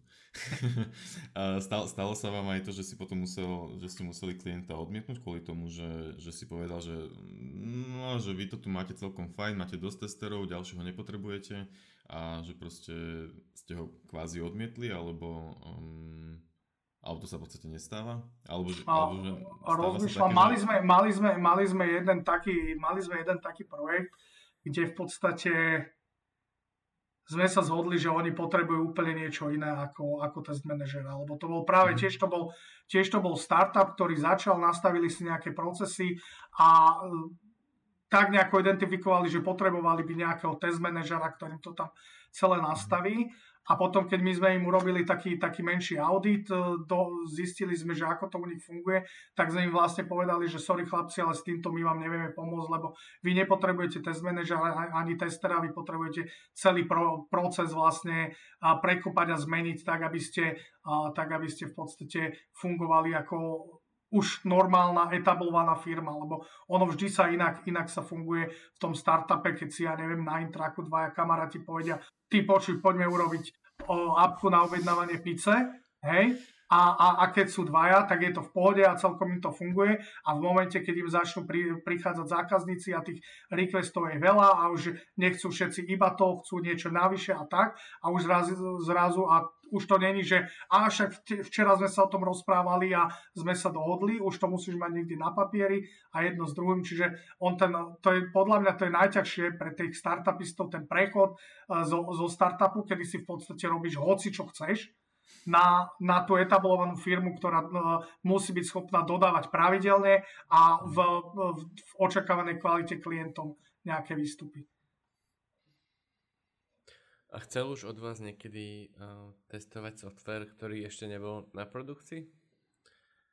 Vieš, napríklad niekedy sa môže dva roky niečo robiť, až potom to ide na produkciu. Jasné, jasné, to, to, to, to je bežné. Ja som robil na projekte, ktorý uh, v podstate to bol veľký transformačný projekt u jedného telekomunikačného operátora, kde dokonca im robila externá firma, im robila analýzu uh, toho starého systému, a potom analýzu toho, čo chcú nové, celé to dali do nejakých, e, do nejakých táskov, to im trvalo asi 2 roky a potom sa 4 roky vlastne vyvíjal ten, e, ten, ten software, ktorý následne potom sa po takých veľkých, veľkých poloročných dávkach vlastne dával do, do produkcie. Takže to sa bežne deje. Mm-hmm. Lebo vieš, oni ešte nemali zákazníkov, tak im nemohli povedať, že sú nespokojní, takže boli a... proaktívni v podstate. Áno, áno, akože ja, ja to hovorím, že, že, že najlepšie je, keď si, ty sám si uvedomíš, že niečo robíš zle, že to možno nie je tak, ako si to na začiatku predstavoval, ale nie každý je taký. Ten projekt sa potom podaril, keď dva roky robili Špecko a 4 roky kodili? No jasné, jasné, fungujú na tom doteraz. A, a toto ma zaujímalo, že s týmto som sa aj nikdy nestretol, že, že ako sa potom v podstate tá, tá špecka mení počas, počas toho vývoja? Mení sa vôbec? Alebo je to čisto waterfall? Alebo... Uh, no, no to, je, to je taký, akože vždy je to taký hybrid. Akože ono, ono ten, ten waterfall je taký, taký ten základ, lebo to je taký ten uh, prirodzený beh vecí, že najprv musíš vedieť, čo chceš, mm-hmm. potom musíš vedieť, ako to dostaneš, potom to urobíš, potom si vyskúšaš, či je to naozaj to, čo si chcel a, a potom to používaš. Hej, to je proste to si môžeš od uh, kúpy rožkov až, až po vývoj softveru aplikovať na čokoľvek tento postup. A, a hej, uh, samozrejme firmy momentálne robia akože ja mám skúsenosť, že skôr takými nejakými hybridnými, že má to znaky waterfallu, snažia sa tam dať nejaké agilné prístupy, aby, aby teda to bolo, lebo však vieme, že ten klasický waterfall má svoje muchy, hlavne pri takýchto veľkých projektoch, že, že keď proste robíš 3 roky vývoj a teraz po troch rokoch vývoja by si to až potom dal testerom, tak akože vysko- hm. vyskáču ti z okien a, a, a skončil si, takže tam to bolo práve rozdelené na také, na také menšie iterácie, kde, kde sa vlastne robil jeden release plus minus pol roka, kde bolo neviem, odhadom 50-60 tých, tých change requestov, ktoré sa postupne implementovali a testery to postupne, postupne testovali. No a samozrejme, keď sa prišlo na to, že prišla nejaká nová technológia, ktorá, ktorú bolo treba zapracovať, lebo predsa len v IT svete tých 4-5 rokov je obrovský no, časový interval, tam sa môže stať hocičo. Takže keď prišla nejaká nová technológia, ktorej sa bolo treba prispôsobiť, keď prišlo niečo nové, samozrejme sa to doplňalo, doplňalo do tých change requestov. Nebolo to, že vyslovene, že ideme iba čisto podľa tej analýzy, ktorú, ktorú máme 3-4 roky starú. No toto nás tiež na škole napríklad neučili, hej, čo, čo si pamätám, teda zase v mojej naivnej uh, vysokoškolskej hlave, tak to bolo že tu je waterfall, tu je agilný prístup, hej, a to je v podstate všetko. Potom možno ukázali nejaký, není to ten hybridný waterfall, čo si ty v podstate opísal, ale že niekedy sa waterfall robí tak, že sa vrátiš keby o trochu späť, hej. Ale aj tak nám to nikdy z pohľadu tej praxe nikto keby nejak extrémne nepovedal. Celkom sranda, že, uh, že ja som vždy robil v agilných tímoch, ale nikdy to nebol, teda v Scrume mm-hmm. systém, ale nikdy to nebol reálny agilný vývoj. Aj v minulé firme, čo proste úplne sme sa snažili všetko skramovať, že, že predplanning, planning, retrospektíva, dvojtyžňový sprint, nasadzujeme potom a všetko toto, že akože Scrum, ale aj tak to bol v podstate waterfall, lebo keď prišla nejaká požiadavka, že čo niečo spravíme, tak čo chceli oni vedieť vôbec, že či biznis potreboval vedieť, koľko to bude stať. Na to, aby sme my vedeli povedať, koľko to bude stať, si to musíme našpecifikovať. A takže už sme to mali našpecifikované a až potom sme to išli robiť. Čiže už v tej chvíli to bol waterfall, ale len sme to paše dávali do šprintov. tak ono, ono to, zase, ja sa vrátim, mal som takú prednášku o najčastejších chybách pri, pri zavádzaní Agile a toto je moja jedna z veľmi obľúbených základných chýb, že proste zavádzanie agilných princípov premenovaním. Že jednoducho len pomenujeme meetingy, že už sú to scrum meetingy a, a proste je to retrospektíva a tvárime sa, že robíme všetky tieto ceremonie, ktoré, ktoré scrum alebo agilný prístup a, akože majú mať, ale vlastne robíme stále tým istým spôsobom, ako sme robili doteraz a čudujeme sa, že nám to nefunguje. Alebo, alebo funguje však, akože ne, nemusíme byť len negatívni. Ale celkom sranda, že ja som akože tiež veľmi taký uh teda už možno nie, ale bol som, keď som ešte vtedy v tej firme robil, bol som taký naivný, aj som hovoril na tých meetingoch, že čo by sa niekedy malo diať, alebo že čo je zle.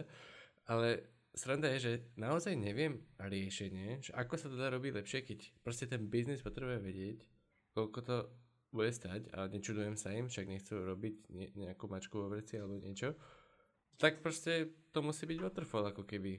Ale fakt, fakt neviem, ono, ono, ono vždy, vždy ten akože waterfall, vždy tá vždy sa dá urobiť ten hybrid, že ty si môžeš urobiť túto analýzu, kde si rozbiješ tie zákaznícke požiadavky na nejaké technické požiadavky, nejaké, nejaké change requesty alebo nejaké implementačné tasky, ktoré následne oestimuje, že koľko ti to bude trvať vyvinúť, koľko ti to bude trvať otestovať, koľko plus minus času rátaš a ľudí na tom spáliš, nejaké tie mendeje. A to potom dáš zákazníkovi, že aha, že toto je náš odhad, koľko to bude stáť. Hej. Samozrejme, ono je veľmi ťažké, veľmi ťažké sklbiť tie biznisové veci s tými vývojárskymi vecami, lebo vieš, máš projektový manažer, ktorý má nejaký budget, ktorý proste potrebuje udržiavať tie, uh, tie, tie termíny a počet ľudí a počet hodín odrobených. A zase na druhú stranu je aj vy ako vývojári alebo my ako testeri, ktorí proste musíme s tým vedieť žiť. Je ako keď nepovie projektový manažer, že ako dlho ti bude trvať otestovať táto fičúra a ja mu poviem, že 3 týždne. A on že, hm, podľa budžetu máš na to 10 dní. Hovorím, že dobre, ale tak na čo sa ma pýtaš? Vieš, že, takže... Možno čaká, uh, že povieš 2 dní a povedal, že super.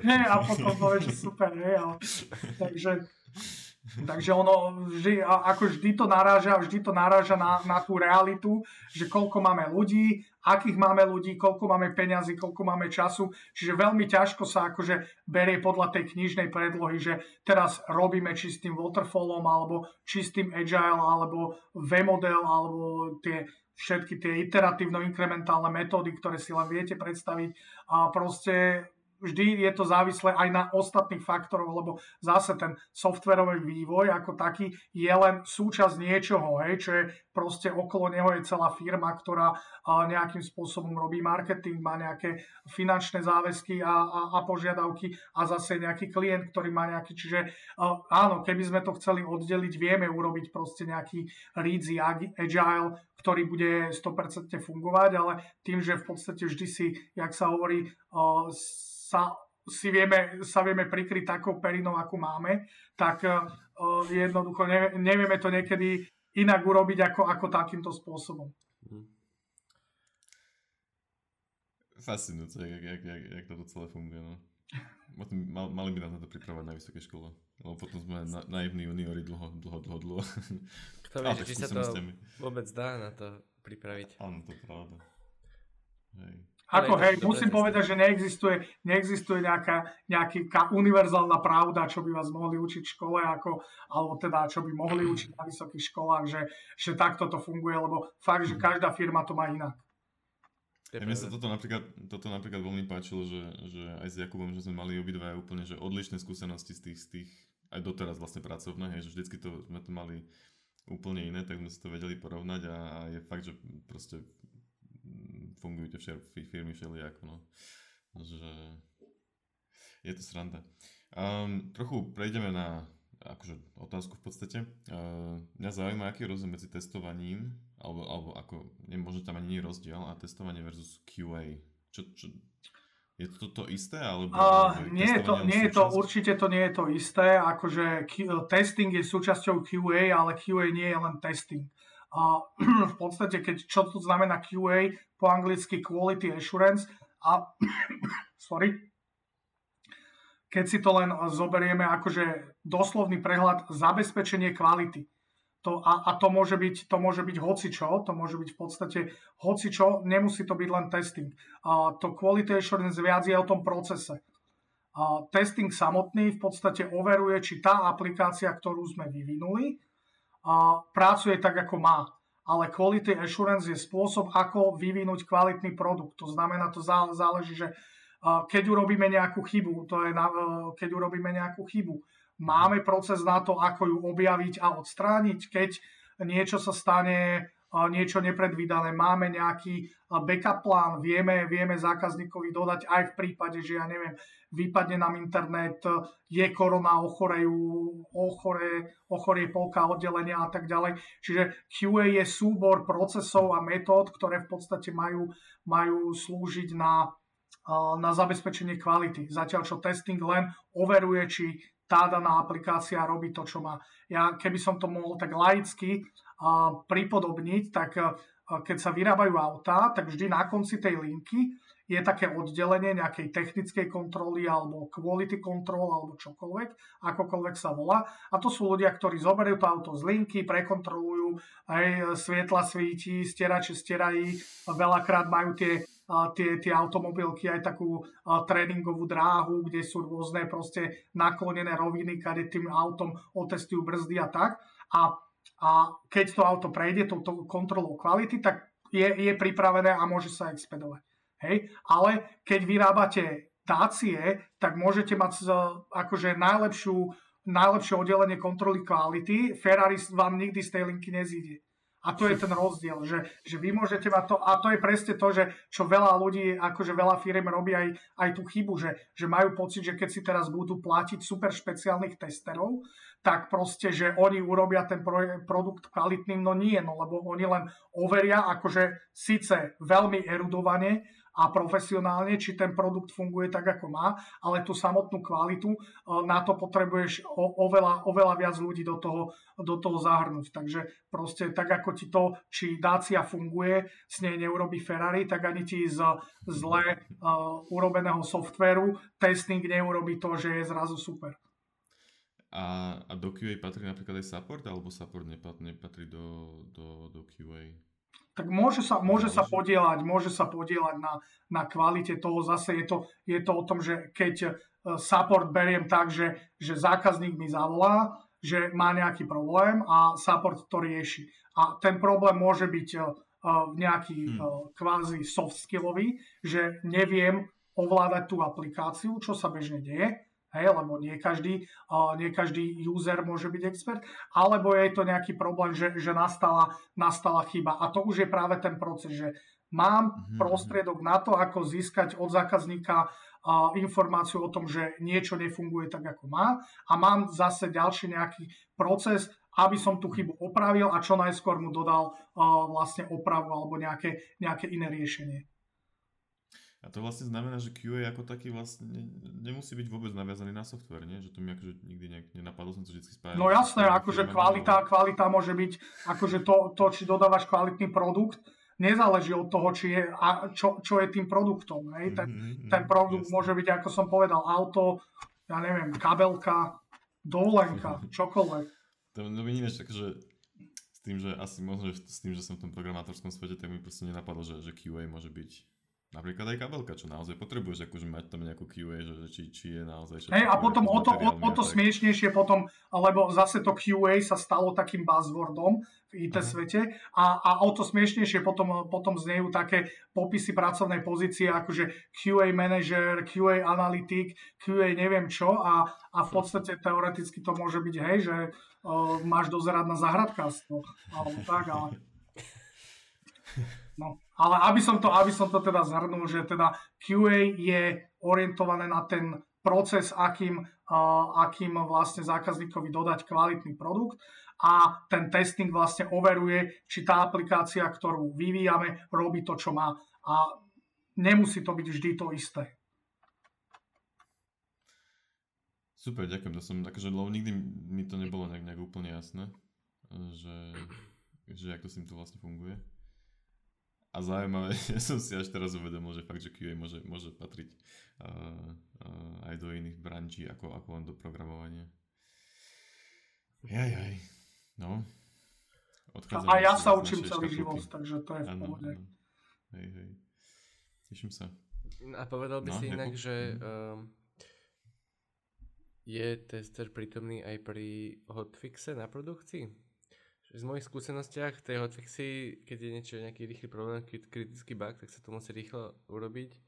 A no, maximálne jeden unit test sa k tomu urobí, ale to tak všetko a potom sa to rýchlo dá na produkciu. No z mojej, z mojej skúsenosti, z mojej skúsenosti uh, tie väčšie, uh, väčšie projekty, väčšie, väčšie aplikácie vždy, aj keď ide o hotfix, tak samozrejme, keď je to hotfix, má najvyššiu prioritu rýchlo sa to opraví, ale nasadí sa to na nejaké testovacie, predprodukčné, staging, ako nazvi si to hoci ako, na nejaké pro, prostredie u nás, testery to preklikajú a až potom to vieme dať na produkciu. Ja teda skôr mám opačné skúsenosti, mm-hmm. že, že stále aj pri hotfixe sa v podstate uh, ten, ten proces dodržuje, akurát, že je zrýchlený a aby sme čo najrychlejšie dodali, dodali tú opravu. Ale niečo, že, že urobím jeden unit test a, a, a plesnem to hneď do produkcie, ono to vždy záleží od, od veľkosti a robustnosti tej aplikácii. Keď to máš proste nejaký, ja neviem, že e-shop záhradkársky a že zrazu ti vyhadzuje cenu za motičku 15 miesto 12,50, tak keď to opravíš, tak je to jednoduchá oprava, ale keď máš proste nejaký paušál, ktorý má 300 v rámci provisioningu nejakých 300, 300 riadkov, ktoré sa rozdeľujú do uh, 50 ďalších systémov, tak to nie je až také jednoduché len proste niečo zmeniť a, a, a nasadiť, lebo tam sa môže stať čokoľvek. Mm. Hej. No to je vlastne aj to, čo som ja v podstate hovoril s tým, s tým našim projektom, že my celé nemáme takéto nejaké obrovské, uh, že všetko sa dá v podstate veľmi rýchlo preklikať a otestovať u nás zatiaľ, takže... Som mal zatiaľ asi skúsenosti skôr tými väč- s tými väčšími vecami. No. Jaj, uh, dobre, už si raz spomínal ten, um, že keď máš 10 programátorov, tak máš jedného testera alebo dvoch testerov. Je nejaký um, zadefinovaný pomer, ktorý potrebuješ, alebo od čoho to všetko závisí, alebo ako to štandardne býva, keď už... Uh, ako pravdu povedec, ešte som sa nestretol s firmou, ktorá by mala nastavená, že ak máme X, X programátorov, tak potrebujeme Y testerov, že nejaký stabilný počet, ono, sami aj vy viete, že keď, ste, keď programuješ, niekedy proste zmeníš 2-3 riadky kódu a tester to potom deň testuje, lebo je to proste nejaký zložitý výpočet, ktorý potrebuješ proste viackrát prejsť, aby si to otestoval. A na druhej strane máš feature, ktorú, ktorú programuješ, ja neviem, 2 týždne a, a tester to otestuje na 2 kliky. Hej, čiže veľmi ťažko po, nastaviť nejaký univerzálny prevodník, že uh, koľko vývojárov. Bol som v týmoch, kde boli jednak jednej testery s vývojármi, bol som v týmoch, kde bolo proste uh, 5, uh, 5 vývojárov, jeden tester Zatiaľ som ešte, akože, že by som bol niekde, kde bolo viac testerov ako vývojárov, to si nespomínam. Akože, ale ako môže sa stať aj to. Ono to vždy je o, to, o tom charaktere tej aplikácie a, a takisto aj miera automatizácie. Hej. Niekedy, keď máš, lebo aj aj aplikáciu, aby si ju mohol automatizovať, lebo to tiež nie je univerzálne, aby si mohol robiť automatizované testy, tak aj tá aplikácia musí byť na to, na to pripravená. Hej? Keď, je to nejaký, keď je to nejaký špagety kód, ktorý proste po každom release môžeš nadvo prekopať celé automaty, tak proste sa na to vyprdneš a radšej si zaplatíš e, proste manuálnych testerov, ktorí to budú ručne klikať. Ale keď to máš akože fakt, že, že dobre, dobre vyvinuté a vieš, vieš tam tie automaty udržiavať, tak potom môžeš mať jedného nejakého automatizačného guru, ktorý ti bude udržiavať tie automaty a môžeš mať nejakého jedného, povedzme, manuálneho testa, testera, ktorý vlastne má skúsenosť s aplikáciou, robí nejaké exploratívne testy a za nimi môžeš mať 20 vývojárov, ktorí, ktorí vlastne vyvíjajú. Ale vždy, je to, vždy, vždy to záleží od projektu. A teraz mi, teraz mi napadlo, že, že ja mám takú skúsenosť, mali sme, mali sme projekt zase, kde sme boli v podstate dvaja developery a išli sme, že bolo to, v podstate sme išli robiť proof of concept, nazvime to, hej, alebo nejaký úplne, že barebone MVP.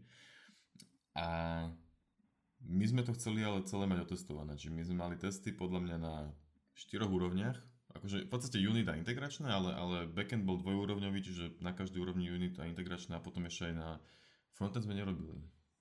Trojúrovňový backend a, a trikrát unit testy integračné testy, hej.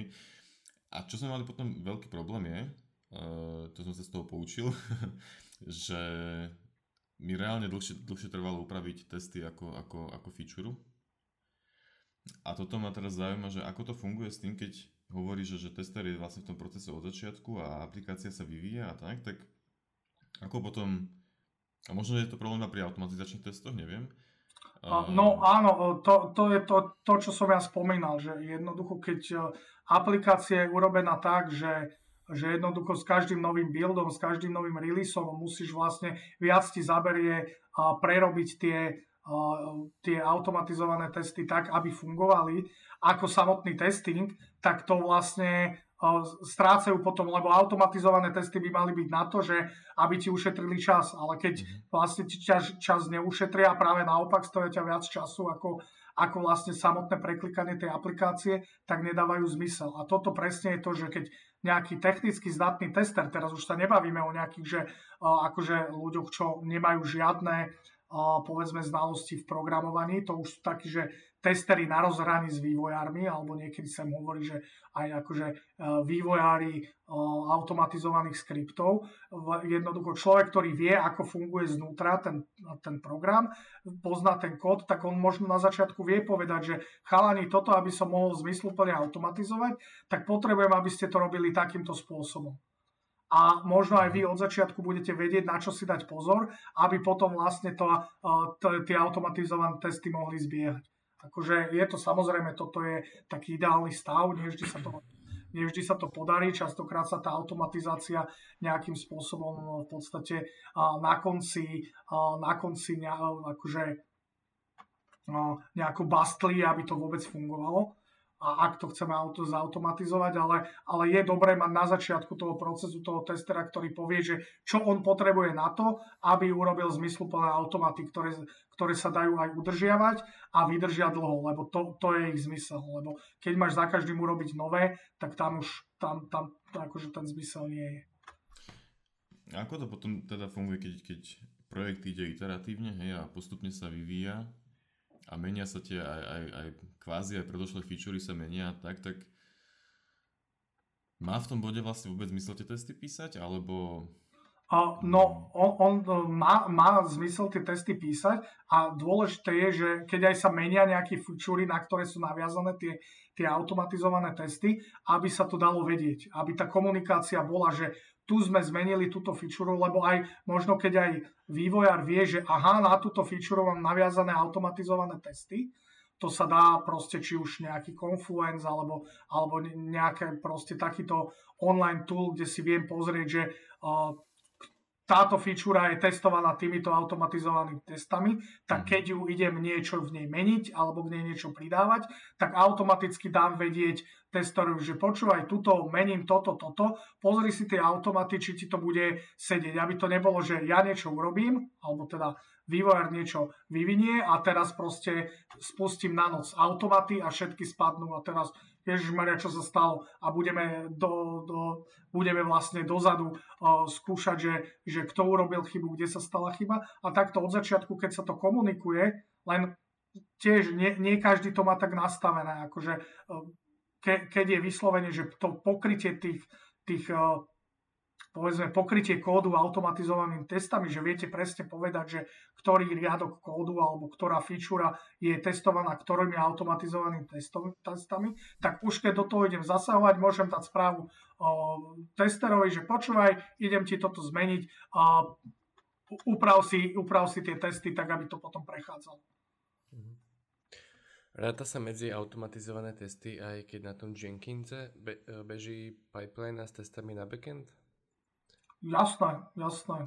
To je no. akože, tie, tak, tak ako obyč, normálne testy majú viacero, môžu mať viacero vrstiev, či už sa bavíme o unit testov, nejakých integračných, nejakých systémových akceptačných, tak to isté vlastne platí pre automatizované testy, lebo tie vlastne sú jednak jedné, len proste za teba, za teba kliká ten počítač, alebo teda aj tie, tie interfejsy, tie apiny, alebo web servisy, čokoľvek, vlastne skúša za teba počítač.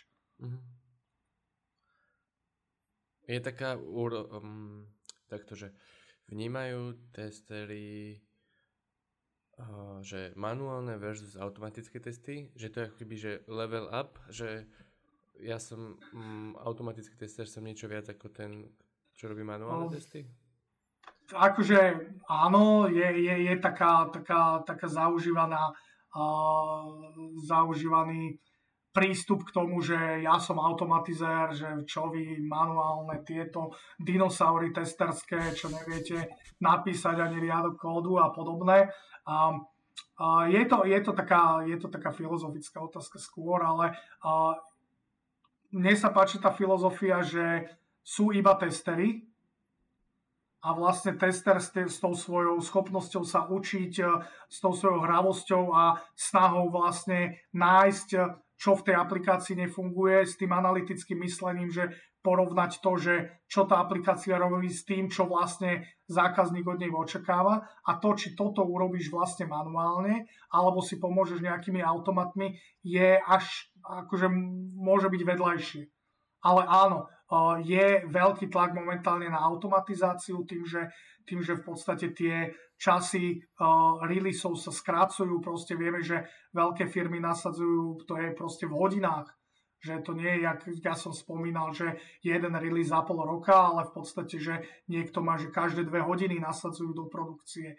A to ne, neotestuješ proste ručne, keď nie dve hodiny máš, každé dve hodiny máš, máš nejaké zmeny. Takže áno, sú veľké tlaky na to, aby tí, aby tí testery, okrem toho, že vedia veľmi dobre testovať, už musia vedieť rozumieť kódu a, a e, vedieť automatizovať.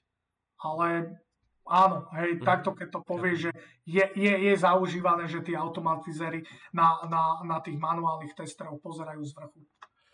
Ja mám ešte jednu haloznú otázku a potom by sa mohli už možno aj skončiť. Uh, že keby si išiel teraz hľadať si robotu ako, ako tester a do nejakých firiem, ktoré majú vlastný produkt a chodil by si na pohovoroch, tak čo by si sa pýtal? Aké sú nejaké tvoje kontrolné otázky? Že čo chceš, aby tá firma robila a keď to nerobí, tak tam určite nepôjdeš.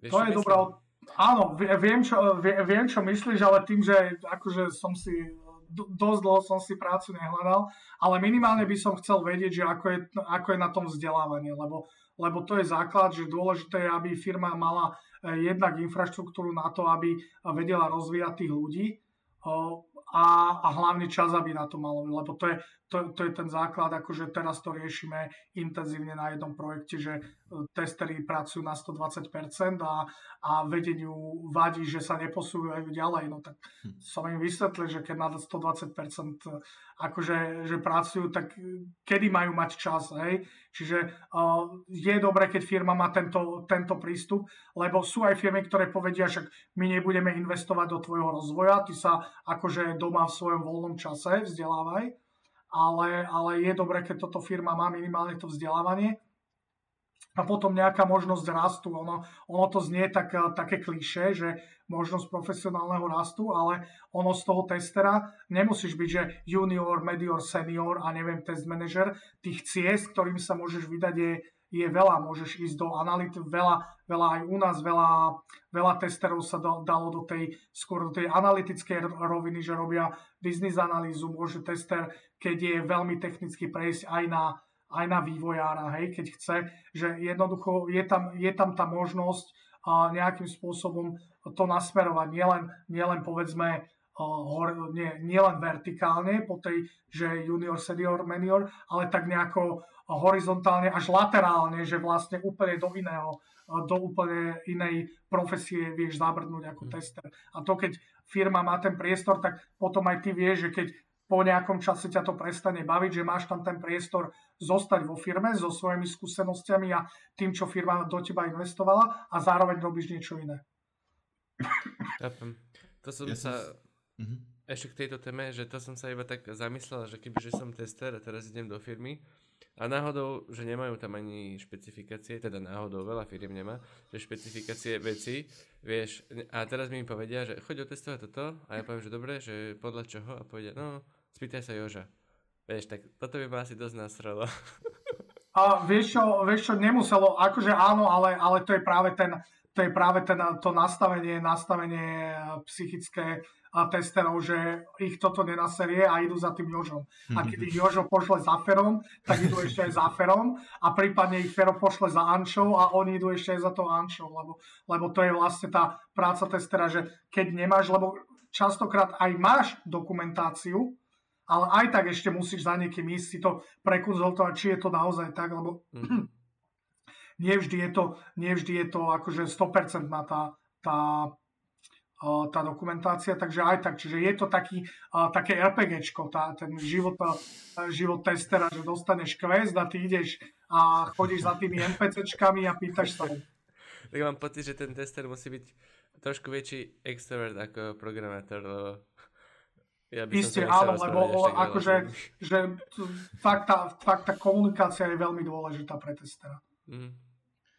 Dobre vedieť. Ja som sa opýtať k tomu prechodu kariéry, lebo častokrát um, aj na škole myslím, že sme počuli, že, že ľudia nastúpili najprv na testerov s, s víziou toho, že potom akože, že potom ľahší prechod na programovanie, keď, keď začnú ako testery, alebo um, hej, a vlastne, že jak, jak vnímaš toto, či sa to deje, že ľudia, že či to je časté, alebo že či, to je naozaj taká, či sa to dá, či to vie byť aj taká barlička do toho programovania? Uh, vieš čo, ono je to veľmi, veľmi je to ťažké, podľa mňa, keď si to povieš, že idem robiť testera, aby som mohol robiť programátora. Uh-huh. Ako keď chceš robiť programátora, buď programátor, buď proste junior programátor. Myslím si, že aj juniorov v rámci, v rámci vývojárských profesí hľadajú firmy a buď radšej, lebo potom nie si ani dobrý tester, ani dobrý vývojár.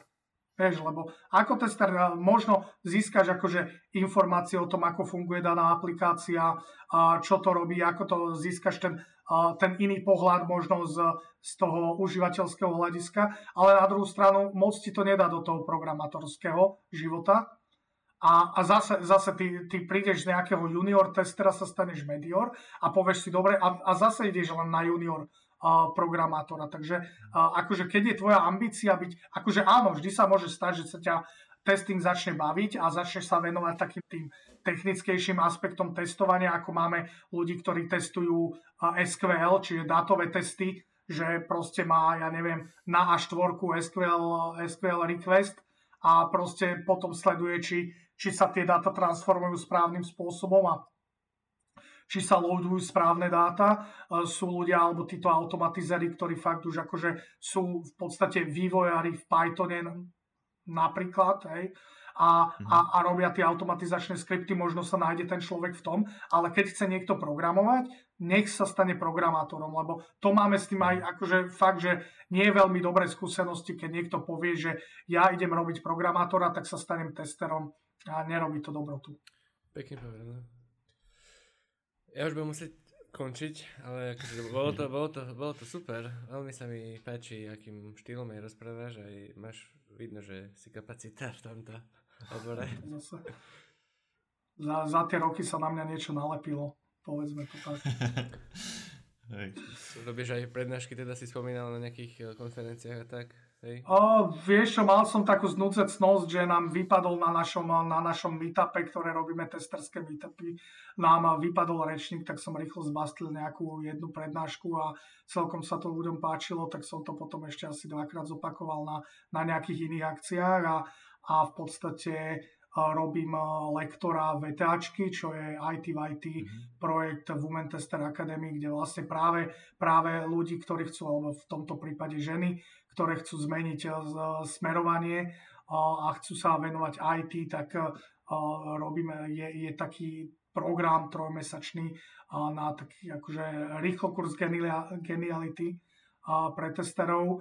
Mal som nejaké prednášky aj na fitke, mm. to bolo akože dosť zlé, to bolo také akože to, za to sa, nie že by som sa za to hambil, ale a, nedostal som dosť takých informácií o tom, že ako to mhm. má fungovať a hlavne publikum a, podľa názvu po, podľa názvu prednášky a, a podľa obsahu som myslel, že to budú takí nejakí druháci bakalári a oni to boli vlastne inžinieri v poslednom ročníku, takže väčšinu z tých vecí, čo som mal pripravené, oni už dávno vedeli, mm-hmm. takže nebolo mhm. to, nebolo to úplne až také, ako som si predstavoval, ale tak aj, aj to bola skúsenosť. No a mali sme, mali sme zo pár prednášok ešte také, čo si od nás objednala akože klient pre svojich ľudí v rámci rozvoja pod, chceli nejaké mm. prednášky o testingu, tak, tak sme dali niečo dokopy a ja som mal dve, dve prednášky som vlastne mal pre nich. Paradička. Super, super. Ja by som ešte, ešte povedal, že teda aj Sanae ako také robí, robí testerskú konferenciu, nie? Sanae Beer. Áno, áno, robíme, to vlastne začalo, my sme začali tými meetupmi, kde sme chceli tak mhm. trošku mm. tú testerskú ko- komunitu uh, dať dokopy v rámci Bratislavy. Chodili sme na pivo do takého veľmi dobrého podniku, ktorý už zanikol kvôli korone žiaľ a vlastne vždy tam boli dve prednášky o testingu a potom voľná zábava. No a celkom veľkú komuniku sme týmto vytvorili a v podstate na základe toho sme začali organizovať konferenciu. Prvá bola v roku 2019, áno, 2019 bola prvá, to bola taká, že jednodňová, nejakých 8 prednášok a celkom to malo úspech. Potom sme chceli robiť druhú, potom prišla korona, tak sa nám ju nakoniec podarilo až 2021 a teraz v oktobri to už bola dvojdňová, prvý deň boli prednášky a druhý deň boli v podstate workshopy, kde sa akože tak intenzívnejšie venovali lektory tým, tým účastníkom. No a tento rok, ak teda všetko pôjde podľa plánu, tak na konci septembra budeme robiť zase dvojdňovú konferenciu. Už máme dohodnutých vlastne tých keynote speakerov, čo sú takí tí top alebo headlinery, keby som to mal takou festivalovou hantírkou povedať headlinery. A v podstate máme štyroch dohodnutých a veríme, že to bude, že to bude super akcia. Takže ak niekto na základe toho, čo som mu povedal, má chuť prísť, tak dvere má u nás otvorené. Odporúčam určite a ešte by som chcel povedať, že máte veľmi peknú stránku tej konferencie, neviem, kto ju robil, uh, myslím, že ja som ju robil. áno, kto ťa pochváli, keď sa sám nepochváliš, jasné. Takže áno, áno, máme, máme túto uh, stránku sanaj.beer, aby sa to ľahko pamätalo, takže uh, zatiaľ sú tam, zatiaľ postupne tam dávame informácie o, o tej konferencii, keďže program sa ešte len rodí. A keď ťa niekto bude chcieť uh, z podcastu osloviť, tak uh, dáš na mail a môžeme ho dať uh, do popisu? Jasné, bez problémov. Dobre. Viem si predstaviť ešte, že dáme niekedy v budúcnosti uh, ešte jeden podcast. Ešte, si, ešte mám v hlave nejaké otázky, ale tak nemôže to byť 3-hodinový podcast. uh, dobre, Gabo, ešte niečo chceš dodať? Alebo niečo? Asi nie, môžeme, môžeme to uzavrieť. Kuko, ty chceš ešte niečo povedať? Ja ďakujem za príležitosť takto si s vami pokecať. Mm. Bolo to celkom príjemné, takže kľudne, keď e, ešte sú nejaké otázky a, a budete mať e, chuť a čas, tak e, ja si tiež nájdem čas. Radička. Veľmi radi. Zase, zase sme sa aj my veľa naučili. Myslím si, že aj Určite. každý sa môže veľa naučiť z tejto epizódy, bolo to super.